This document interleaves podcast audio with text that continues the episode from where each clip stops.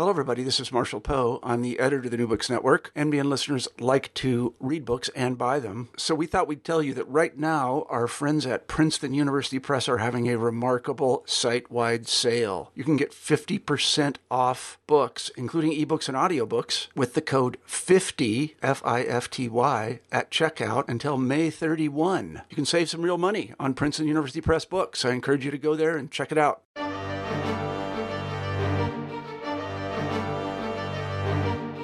Hello, and welcome back to New Books in German Studies.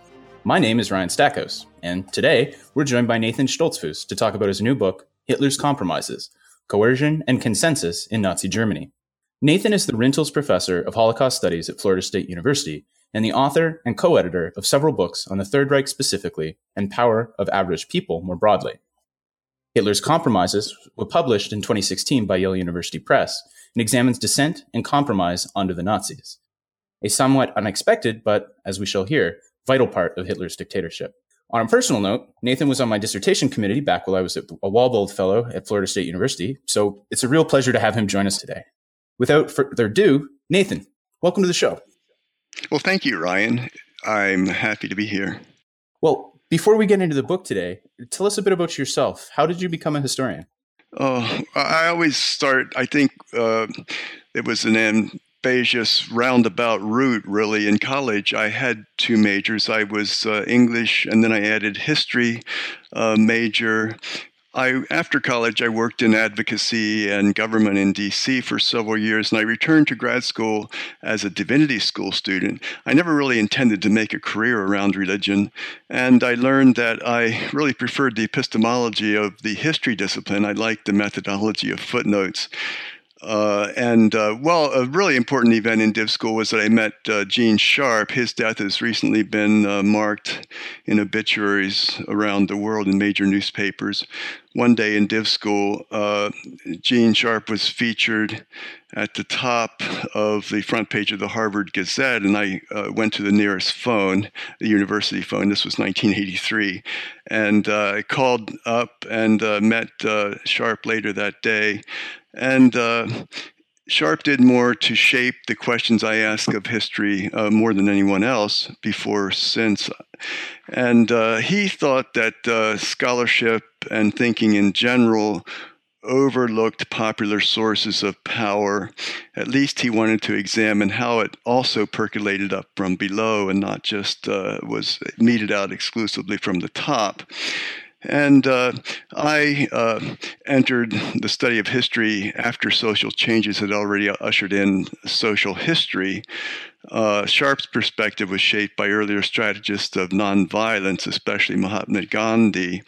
I did think, and I still think, that uh, power wrung from brute force is probably overrated, at least in, in, in some circumstances. There are ample examples, at least, of recent failed and counterproductive wars by massive military powers. So I took this uh, bottom up perspective as a historian.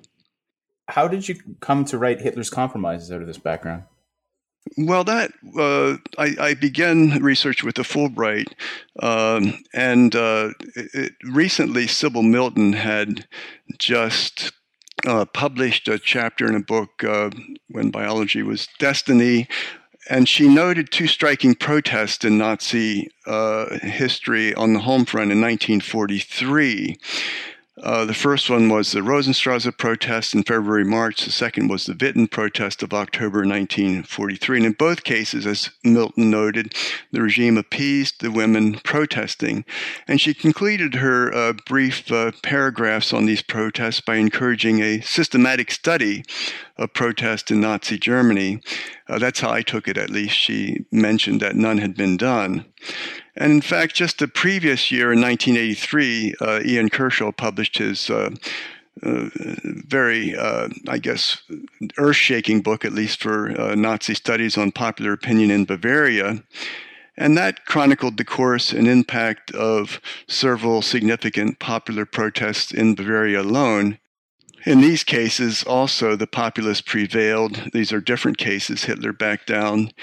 And officials whose uh, clumsy policies had resulted in these public outbursts uh, lost power.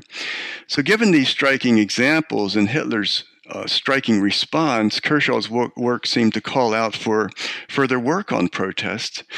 Uh, certainly, what was going on in the rest of Germany, if there was so much of interest in Bavaria. Why wasn't this done? It wasn't as if there weren't early histories to show uh, that uh, that this social history was was uh, was important.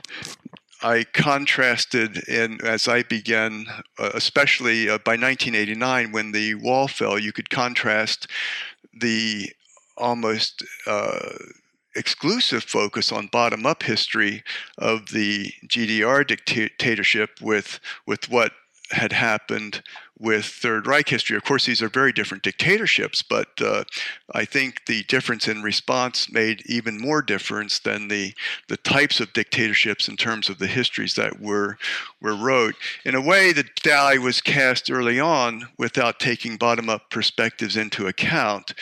The fate of these uh, Third Reich studies, I think, has been very heavily influenced uh, at least uh, significantly influenced by the set of questions prevailing after World War II. Of course, the Nuremberg trials had something to do with that the search for a conspiracy, the top down approach to crime uh, that the law provided and was ready to deal with.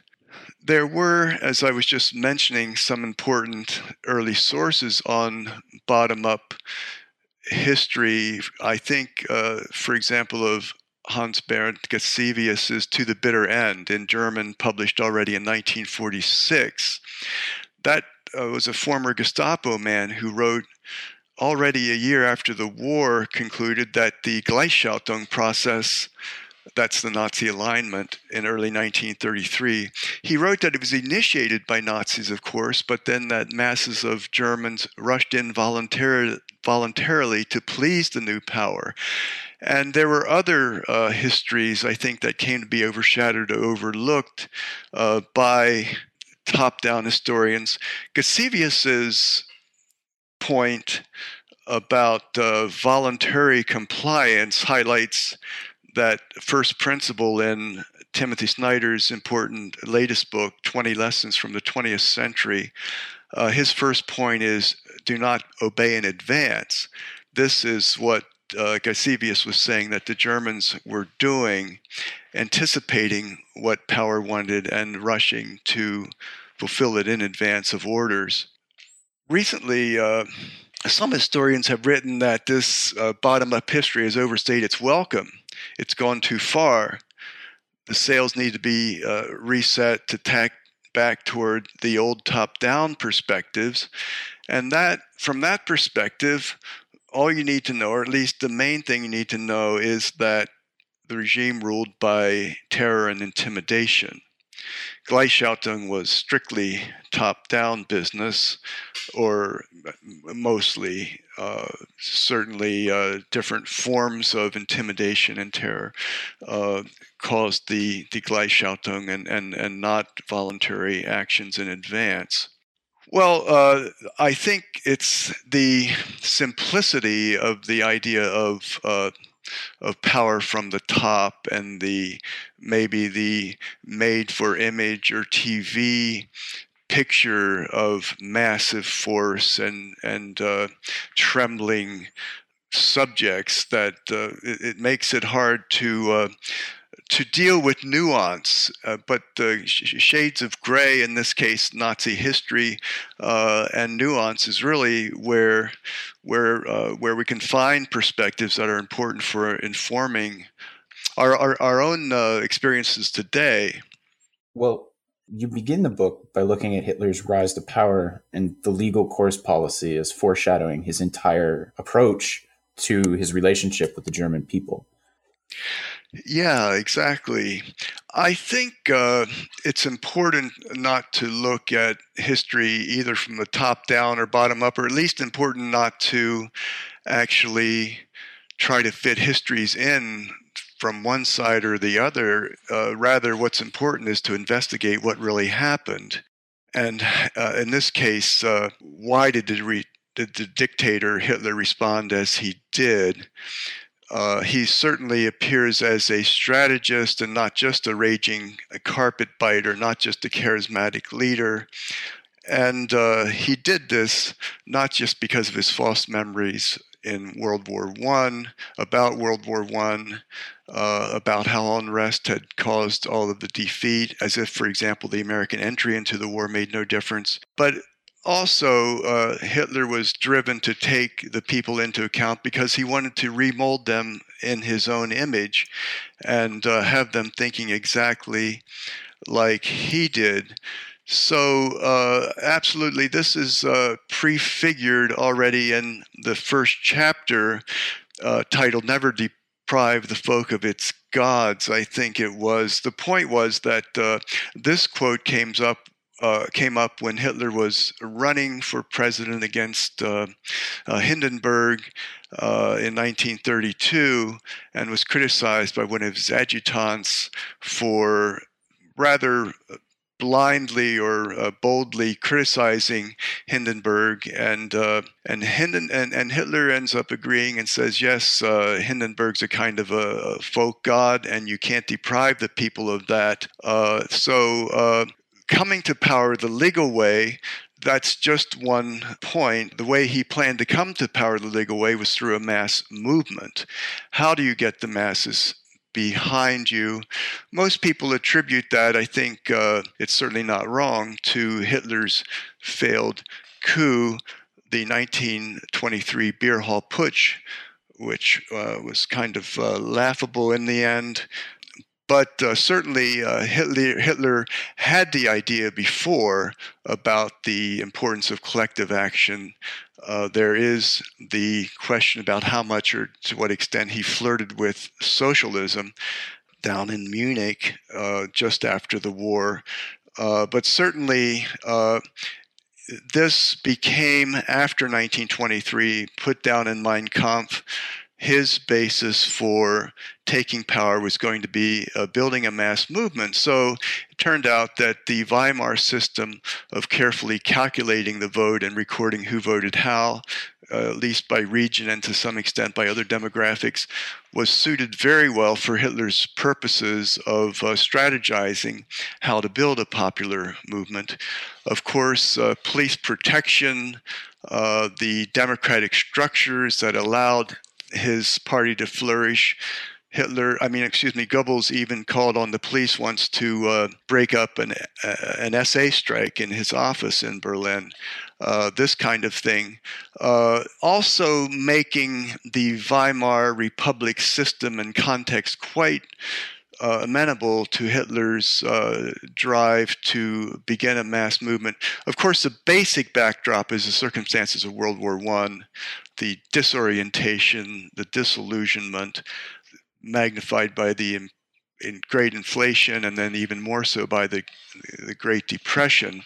But uh, the communists really played into Hitler's hand, becoming more uh, focus during the Weimar Republic on actual uh, use of force to uh, force their revolution, declaring the police, for example, as uh, total enemies all the time, whereas Hitler was always open to other strategies and to other uh, uh, perceptions of how people could be influenced than through the barrel of a gun.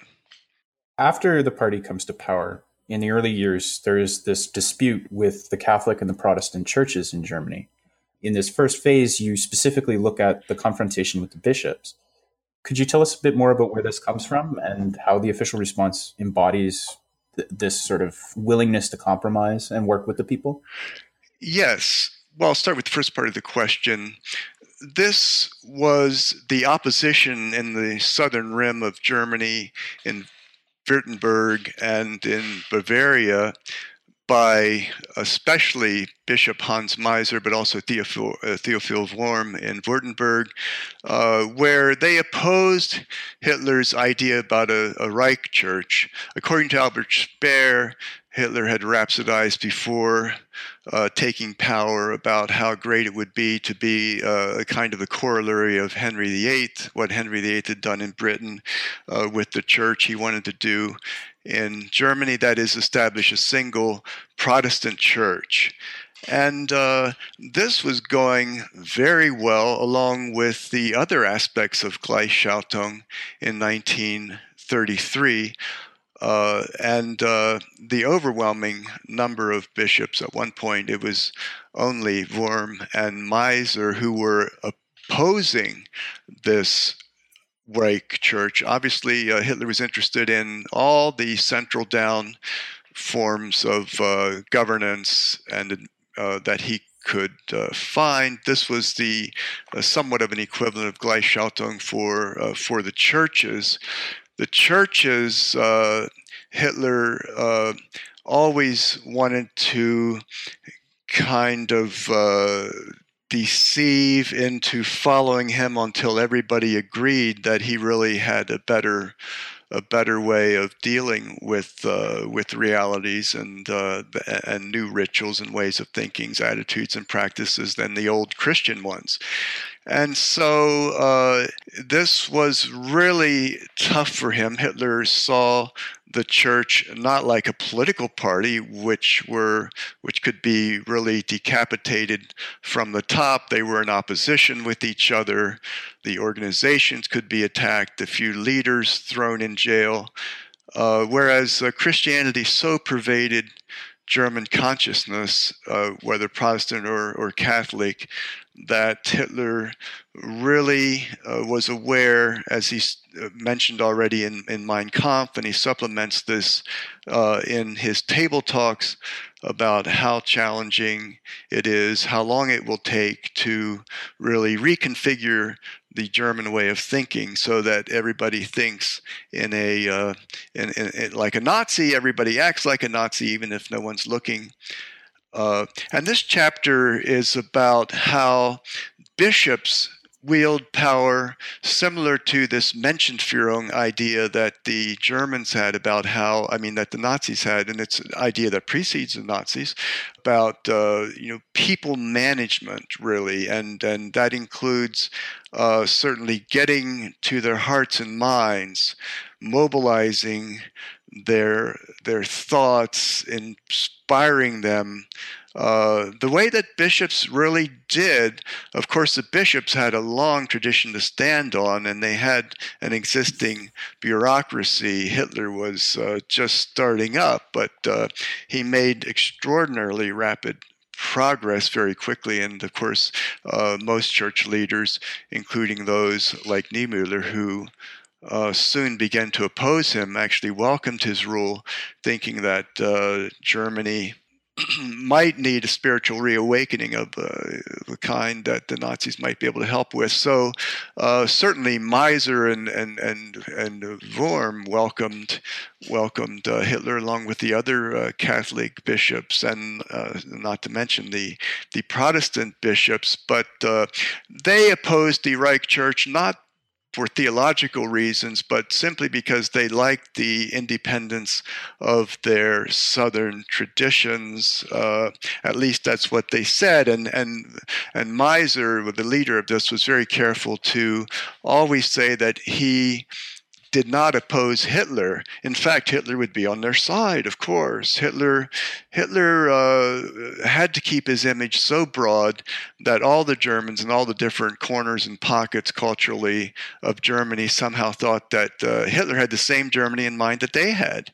He's a German Führer, Führer and uh, obviously uh, he uh, he would understand uh, what they wanted. So so it, beca- it, it was not uh, not unusual. Also, the uh, uh, people in a later chapter, uh, some of them uh, protesting crucifixes, were convinced that Hitler would be on their side. In other words, Hitler's need to maintain a very broad image, not well defined, uh, actually allowed some dissent, or at least it encouraged it. We don't know whether it would have gone on anyway, but uh, must have known that Hitler uh, was certainly uh, uh, not on their side. Every you know, Hitler had met with them uh, uh, as bishops in early 1934 and made it very clear. Uh, but nevertheless, when in, in, making public statements, Meiser was very careful not to say he was challenging Hitler, but that the great Hitler would certainly be on their side. Very interesting, very important part of his uh, his display of tactical, not only a tactical awareness of how the Nazis had proceeded, but also of the overall uh, uh, structures of, uh, of the importance of, of the leader in his own territory and in Wurm's territory. There, the battle for the Reich Church went on for a year and more between these two bishops and, and regional Nazi leaders, with all their control of the press uh, and other sanctions, uh, they simply were not able to make any inroads at all on uh, on the uh, uh, the belief of the people, the the need for the people to have their bishops and and their their desire to believe in them, uh, and even the house arrest of these two bishops by October 19. Uh, 34 uh, led to even greater unrest, and these uh, regional leaders uh, were uh, unable to resolve this because uh, they needed directly above them was Hitler, so they had to go to Hitler for a Führer decision. Hitler had to decide. Now, this was, it has to be said, early in the Reich. It was uh, not after Hitler had uh, consolidated as much power as he had. But that said, it's very important, I think, to note that the Night of the Long Knives, the Röhm Purge, had just happened in uh, in June, at the end of June and early July.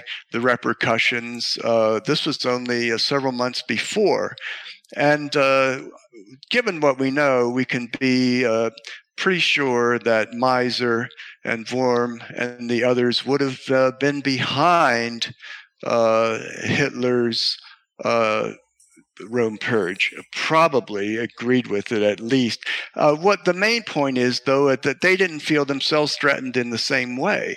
I don't think uh, Hitler uh, was not going to approach uh, the problem of Gleichschaltung with the churches the same way he did with uh, political parties. He wanted to really get to the bottom and change people's attitudes, with uh, especially through his leadership. Uh, but sometimes, in order to keep the people following him, he was willing to double back and uh, uh, start again. Uh, toward his goals after moving laterally, perhaps not changing his ideology, not changing his goals, but being very opportunistic tactically. So, as we're moving toward the war, you're shifting focus from the churches to other institutions that could conceivably threaten Hitler's power. And specifically, you look at the army and the, the general staff. Why do Hitler and the army come to loggerheads? And what, how does he manage to resolve this situation? The reason I have this chapter on the military is not so much that it's an example of of protest, as some have complained, uh, wondering why it's in a book, as to show the contrast of a one of the reasons is to show a contrast of a general's power with that of a bishop's power. Another reason is to show how Hitler does not just rely on brute force to resolve this controversy, the uh, military, of course, is cowed already with the remilitarization of the Rhineland in March 1936. There, they seem to have uh, uh, given way to Hitler's desire to go in when they could see no reason for doing so uh, and remilitarize, feeling quite certain, if not uh, almost certain, that France would come out with its more than 30 divisions and and uh, Germans would have to retreat fighting with police help, as Hitler had had ordered. It was. Uh, uh, a very interesting study in how uh, a third reason for the chapter is to show how Hitler had a different stake or at least his stake being the same, was uh, approached differently, achieving his aims. his image, uh, controlling his image, this was uh, one of the main ways that he ruled, if not the main way. And his image was in, in dire need of, uh, of being refurbished, uh, overhauled. Uh, that winter uh, of 35, 36, especially the Catholics apparently were unhappy. food sources were low. Hitler realigns the budget so that money that had been allotted to the military would go to purchasing imported foodstuffs. And uh, uh, true to a form, Hitler is aware of psychological and not just material ways of leading. And he wanted to uh, go in with uh, a, a, very big display of uh, Führer power and and uh, the, the uh, Führer rectitude. The generals, of course, and even uh, Goebbels and Goering were telling him there's no no hurry to remilitarize the Rhineland. We just let it happen in time. There was no there was no military purpose. Uh, the strategic purpose for Hitler was uh, was putting his uh, his image on even higher pedestal, and it certainly worked. Uh, the in, in the the, the uh, the army staff was surprised the French didn't come out. They were perplexed. But uh, after that, they totally conceded the field of uh, political strategizing to uh, Hitler. They had already begun to do that before. Uh, in 1938, of course, uh, Hitler shows that this is the case with the Blomberg Fritsch crisis, Blomberg is uh, written off through a moral scandal, having married his wife, who turned out to be a former prostitute. At least the Nazis exploited that uh, to embarrass him. Hitler did give him the chance to uh, get a divorce and uh, uh, continue in his job, but Blomberg chose uh, to remain married at that point. And then, of course, the question followed who would replace him. Fritsch is the one that was so widely respected and that many of the top military people wanted. And this scandal about Fritsch as a uh, homosexual was manufactured. Another uh, moral scandal uh, that uh, Hitler managed through the press and his prestige so that uh, people were, were not were no longer you no longer needed a Stalin type of purge or a Röhm a Röhm purge you uh, Hitler had uh, other ways that he preferred actually uh, exercising authority uh, through means other than brute force. This also came through in the first chapter where where Hitler was managing the SA, who uh, so many of them, including some pretty powerful leaders of the SA and Röhm himself at the end, wanted to take power by uh, attempting another coup. And Hitler, without uh, uh, without threatening uh, force, uh, really primarily with the authority that he had somehow managed to accrue through uh, uh, people's willingness to believe in him, was able to uh, exercise authority so that there wasn't a second coup attempt without force. And this shows again Hitler's ability to rule as a figure of authority. Hitler wanted not just power, but he wanted authority. And uh, the chapter uh, is in there to show that he had that, but to maintain that authority, he really needed to maintain the forward momentum of his movement. This was something very important to him that the movement should not falter, should not uh, slow, or certainly not uh, begin to unravel. After all, Hitler had seen how quickly he himself was able to uh, get a new movement in place and to uh, dislodge the old order and then replace it. So, in the first chapters, you're looking at these comparisons of authority with church leaders and then with military leaders. Later on, and you, you already you already pointed toward it, there is a move away from a direct confrontation at least with church leaders, to nibbling around the edges with issues like the placement of crucifixes in classrooms. I wonder if you could tell us a bit more about that.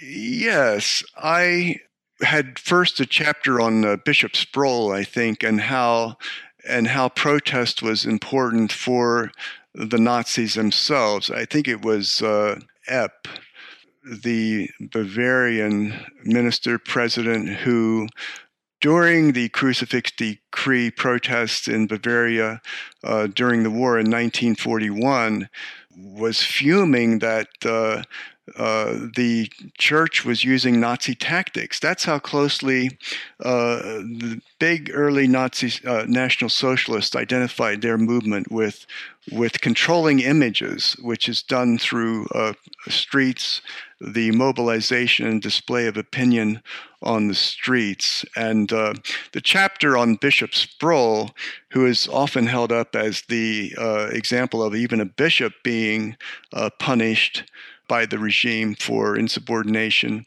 uh, is there uh, to show how important uh, a protest was for the regime, how important Hitler's idea of authority was. Hitler, uh, in, in January of 1938, I believe, already had a uh, an indictment, or at least a prosecutor had uh, had uh, had the paperwork uh, submitted to uh, move toward an indictment of Bishop Sproll, and Hitler apparently uh, made a uh, explicit decision not to move against him with the courts, but to move against him with with popular protest, uh, much the way that Meiser and Wurm had successfully opposed the Reich Church with their mobilization of the uh, of their faithful. Uh, Hitler now wanted to show that this could be reversed with his party members. That got out of hand despite the repeated warnings of the uh, regional and local officials not to use violence, these protesters, uh, Nazis, uh, put up against against Bishop Sproll meeting out in front of his house, uh, soon uh, uh, broke into the house and uh, did some damage, and uh, it uh, it began to do exactly what the party leaders feared, and that was make a martyr out of the bishop. As long as people weren't going in and and, and roughing them up. and destroying property, uh, this seemed to be working. But uh, when this happened, then counter protests for for Bishop Sproll uh, occurred uh, in front of his house or after the church uh, ceremony, maybe on the way from church to his house. So so this is a uh, just an illustration of, uh, of, the kind of authority that Hitler uh, was interested in. His idea of uh, law was uh, the people acting in such a way that they embodied Nazi principles so that anybody who fell out of line would be automatically uh, chagrined, shamed back into place, or simply exiled or sh- through being shunned. Well, I know that you've talked before about the example of the the the French in in bars in the Rhineland and this idea of shunning and creating norms. Uh, perhaps you could say a little bit more about that. Yeah, well, that was, uh, I, I, do emphasize that Hitler was not just interested in preventing unrest, that's been uh, uh mentioned a lot, but that uh, he was uh, cause to back down from protests because he was interested really in changing attitudes and molding these German people. The image I use is of a dance uh, it's a malevolent leader, of course, of a dance, conducting the people across the floor from their traditional beliefs to exclusively Nazi perspectives, uh, if you can imagine that. Uh, but you know, the the point is that Hitler, you know, if the people falter, if they stumble, if they're too slow, he doesn't want to lead without them. He's he, he can't go on with the dance without the people, so he's got to keep the people with them. And his concept of a mass movement, of course, that's not ditched. Uh, uh, when he gains power and is able to exercise force. Uh, brutality is exercised with uh, bottomless uh, vigor uh, against, uh, you know, certainly the Jews, occupied enemies at war and in war, social outsiders but toward the people that uh, Hitler is interested in in ruling and molding and acting on his behalf, he really wants to change their attitude. So this is the uh, uh, this is the dance of of changing norms of uh, And uh, in uh, February of 1934, in his rather well known speech to the Gauleiters, of which we have some notes, uh, he is saying that by the time his successor takes power, uh, National Socialism has to be so well uh, ingrained that anybody considering resistance will see that it's impossible. They'll see that uh, they'll have to overthrow society and not just.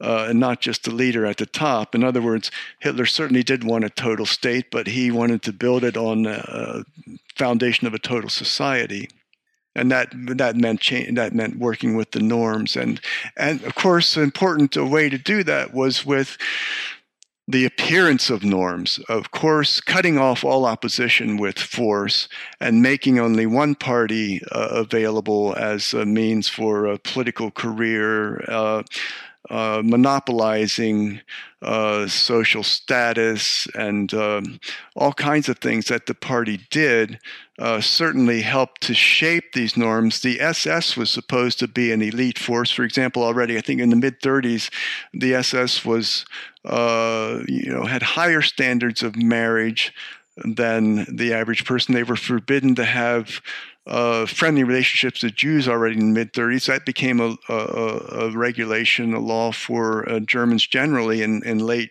1941. So uh, there were different engines of this uh, attempt to uh, shape the norms. The biggest one, I think, was simply Hitler's uh, huge prestige as this leader who was showing them how others paled in contrast, the charismatic factor that others had failed during the Weimar Republic to solve Germany's problems. And he had not only solved them, but was rapidly taking Germany back to where uh, this kind of uh, national pride they thought Germany that befitted Germany. So, uh, but there were others too, uh, including the uh, you know the the Nazi uh, display of totalitarian leadership uh, masses of people with one voice, uh, different ways, but Hitler was definitely interested in, in shaping the norms of society.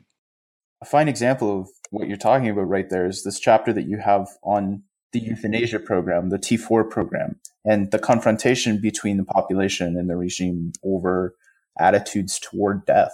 You talk about it as a search to retain popular legitimacy, essentially. Could you tell us a bit more about this? Yes, it's interesting. The Nazis, when they talked about legitimacy, they always talked about popular legitimacy. They claimed from the beginning that they were, uh, and of course, as fascists do, uh, they were trying to shape the opinion by saying they were representing it, by making it appear as though they rep- represented everyone. But certainly, the interesting part is that they really thought that uh, that uh, the best the best representation of legitimacy for them was their popularity, was their representation of of popular will in in policies, and uh, maintaining this uh, involved some compromise. Hitler never wanted to cross the line where dissent was public. This was part of the deception of appearances.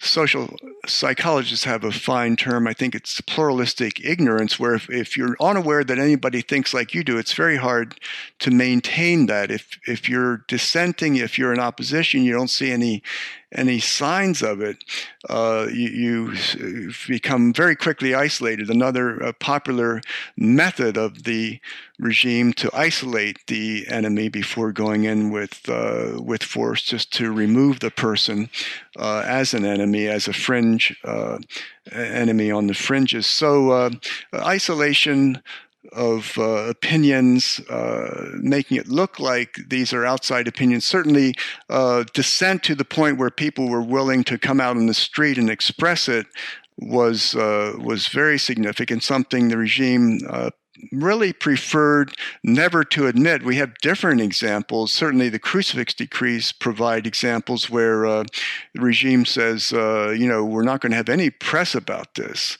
We're not going to have uh, any any reports on either this uh, protest or anything that happens in in the future. Was one of the results of the 1936 uh, Cloppenburg Oldenburg uh, protest about crucifixes, and in 1943 as well, there's a kind of a popular outburst among uh, people following the arrest of uh, a soldier that uh, apparently was popular. Women gathered. The uh, SD report says three to four hundred and threatened the officer who arrested him so that he had to flee into the streetcar. Uh, and uh, the result was, according to the SD report, that they had to have a meeting of the uh, women's organization, Nazi women's organization, to set the story straight and to publish uh, reports saying that there never had been any uh, any dissent. So uh, certainly documents about dissent were also destroyed. We're fortunate to have the SD reports on some of the protests, but we certainly don't have it on all of them as you you talk about these popular protests, we move on in the book into the war and really the effects that it begins to have on the population. The quote that you use from Goebbels is that the German people always seem to be able to find the soft spot of the regime. Uh, that's an extraordinary passage. I don't want to uh, overestimate the amount of popular protest because, uh, first of all, the regime was popular. Secondly, uh, you know, of course, there was terror, and any kind of uh, collective gathering on the streets was was uh, was against the law. Certainly, uh, except for these uh, traditional church processions. That was done almost immediately when when Goebbels came in and, and founded the Ministry of Propaganda. But there were enough, uh, and especially in 1943, at the end of which uh, Goebbels, in November the 2nd, I believe it was, writes this entry in his diary that says the people have found the soft spot. And then he talks about, you know, if we're given to the streets all the time, uh, then the people will be uh, forcing their will on us instead of the other way around. Now, in, in 1943, uh, there was uh, the Rosenstrasse protest in February and March, where Goebbels uh, explicitly decides to mitigate uh, the protest uh, to just uh, take away the reason for it by releasing intermarried Jews, uh, as he writes in his diary. He plans to do it all the more thoroughly later, and then he goes uh, three days later. Uh, he talks to Guter about it, in, as he says in his diaries, and then he goes to uh, to uh, Hitler on March the 9th, and Hitler understands that there were these psychological problems. And uh, I took this to Gutterer after the war, and he said, yes, that meant that Goebbels uh, went to uh, uh, Hitler, and Hitler approved of his uh, decision to release the intermarried Jews, but he still had the mandate to, uh, of course, make uh, Berlin free of Jews. Well, a, a, month after this, there is an SD report that in April 1943, in the outskirts of Dortmund, there is this arrest, which I just, just described, of a soldier uh, who uh, uh, women gather around three to four hundred, according to this uh, this description, and they say, uh, "Gebt uns unsere Männer wieder." Uh, that's the same call that had made the Rosenstrasse protest uh, a, a, protest. This was a chant that the women called out together Give us our husbands back. And here they are. It's uh, incongruous given that only one man was arrested. Of course, this could be also interpreted uh, from the German as "give us our men back," or uh, uh, but uh, the fact that this was repeated, according to the SD, indicates uh, that uh, that that there were people in, in Dortmund who had heard of this uh, protest. At least it's likely, and quite likely, if they were repeating the same uh, phrase in this uh, incongruous uh, context, "Give us our men back." Uh, and then uh, what really sparked Goebbels' entry was a, a, a, protest by several hundred women. We do have the uh, more full SD report on this. Uh, I think the date is November the 18th uh, when they report on this. Uh, Goebbels writes in his diary about it on November the 2nd.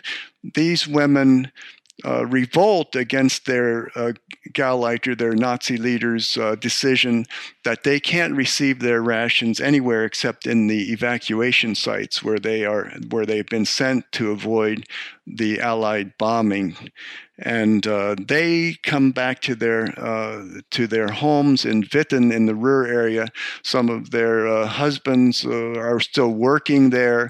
The rule is that if you're not contributing uh, in uh, to to the war industry, that you have to be evacuated. But they keep returning, and this Gauleiter says, "Well, we can't use police force, but what I'll do is I'll just give them their food rations only in Baden, where they're supposed to be, not here in Witten. They'll have to go out to the countryside. And these women, uh, this must have been a staged protest, unlike others uh, that seemed to have just developed uh, spontaneously, came out in one day, uh, s- several hundred. And uh, some of the things that the SD records them saying amount to, to treason, not just to like give us our rations right here, but they are, you know, if you're going to, you know, uh, if we're going to be killed by bombs, uh, you know, it's one thing or the other. You might as well shoot us. We uh, this is what's important to us in other words family was important to them and uh, and uh, so the question was uh, for Goebbels how to deal with this. And on November the 2nd, he writes that, uh, and of course, the women got their way uh, in various uh, in, in, various forms. Some of them uh, signed up to do work, which would allow them to be back there. but the bottom line was in January in 1944 when Goebbels went to Hitler to get a Führer decision, and Hitler says, no, this is not the appropriate means. It's not uh, the way that National Socialism does it. Uh, and you can't even use this soft coercion method of manipulating uh, food ration distribution, let alone police force, because what you Gauleiters should be doing is educating the people so they understand and that they uh, and that they understand and go along with uh, National Socialism voluntarily. I have a sub thesis there that it seems that Hitler, and this needs more investigation, that Hitler becomes more reluctant to use force against his people when he's losing the war uh, than when he's and when he's winning, when he's really delivering. And Goebbels says this much after the victory over France. Uh, you know, he tells his ga- the other Gauleiters now at moments like this we can move in with greater force uh, and use of force.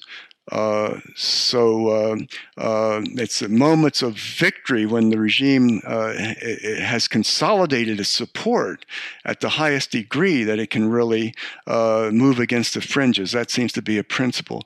Now, what's so striking about Goebbels' entry in November the 2nd is that he's saying that the people have learned that protest is a form by which they can force the regime's hand. And he complains that if you give in once, you'll lose uh, some authority. If you give in twice, you'll lose more authority. And you keep on doing that, you'll lose all authority. And uh, he said, This is the road the uh, regime is currently on. He says, uh, Some people question whether force works. Of course it works. Uh, you just lay down the laws about, uh, and every society has this. here's a line, don't cross it or you'll go to jail or be executed or whatever. Of course, the Nazis had a very different line, but he says just just say where the line is and make sure that it's enforced and that people see it being enforced.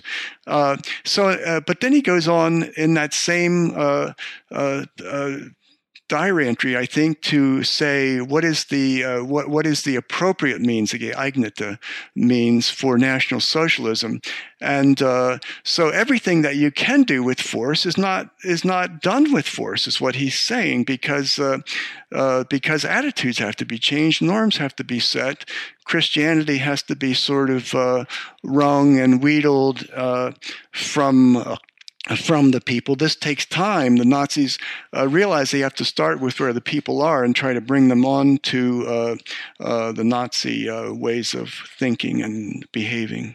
We've taken up a lot of your time today, but before we go, what are you working on now? Well, I'm working on how uh, World War II memories shaped uh, are shaped in three distinctive societies I begin with the uh, 1943 German massacre of Italian troops on a Greek island.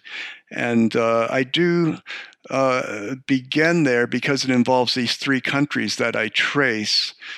Uh, how have uh, memories impacted the evolution of the European Union during the Cold War and after that?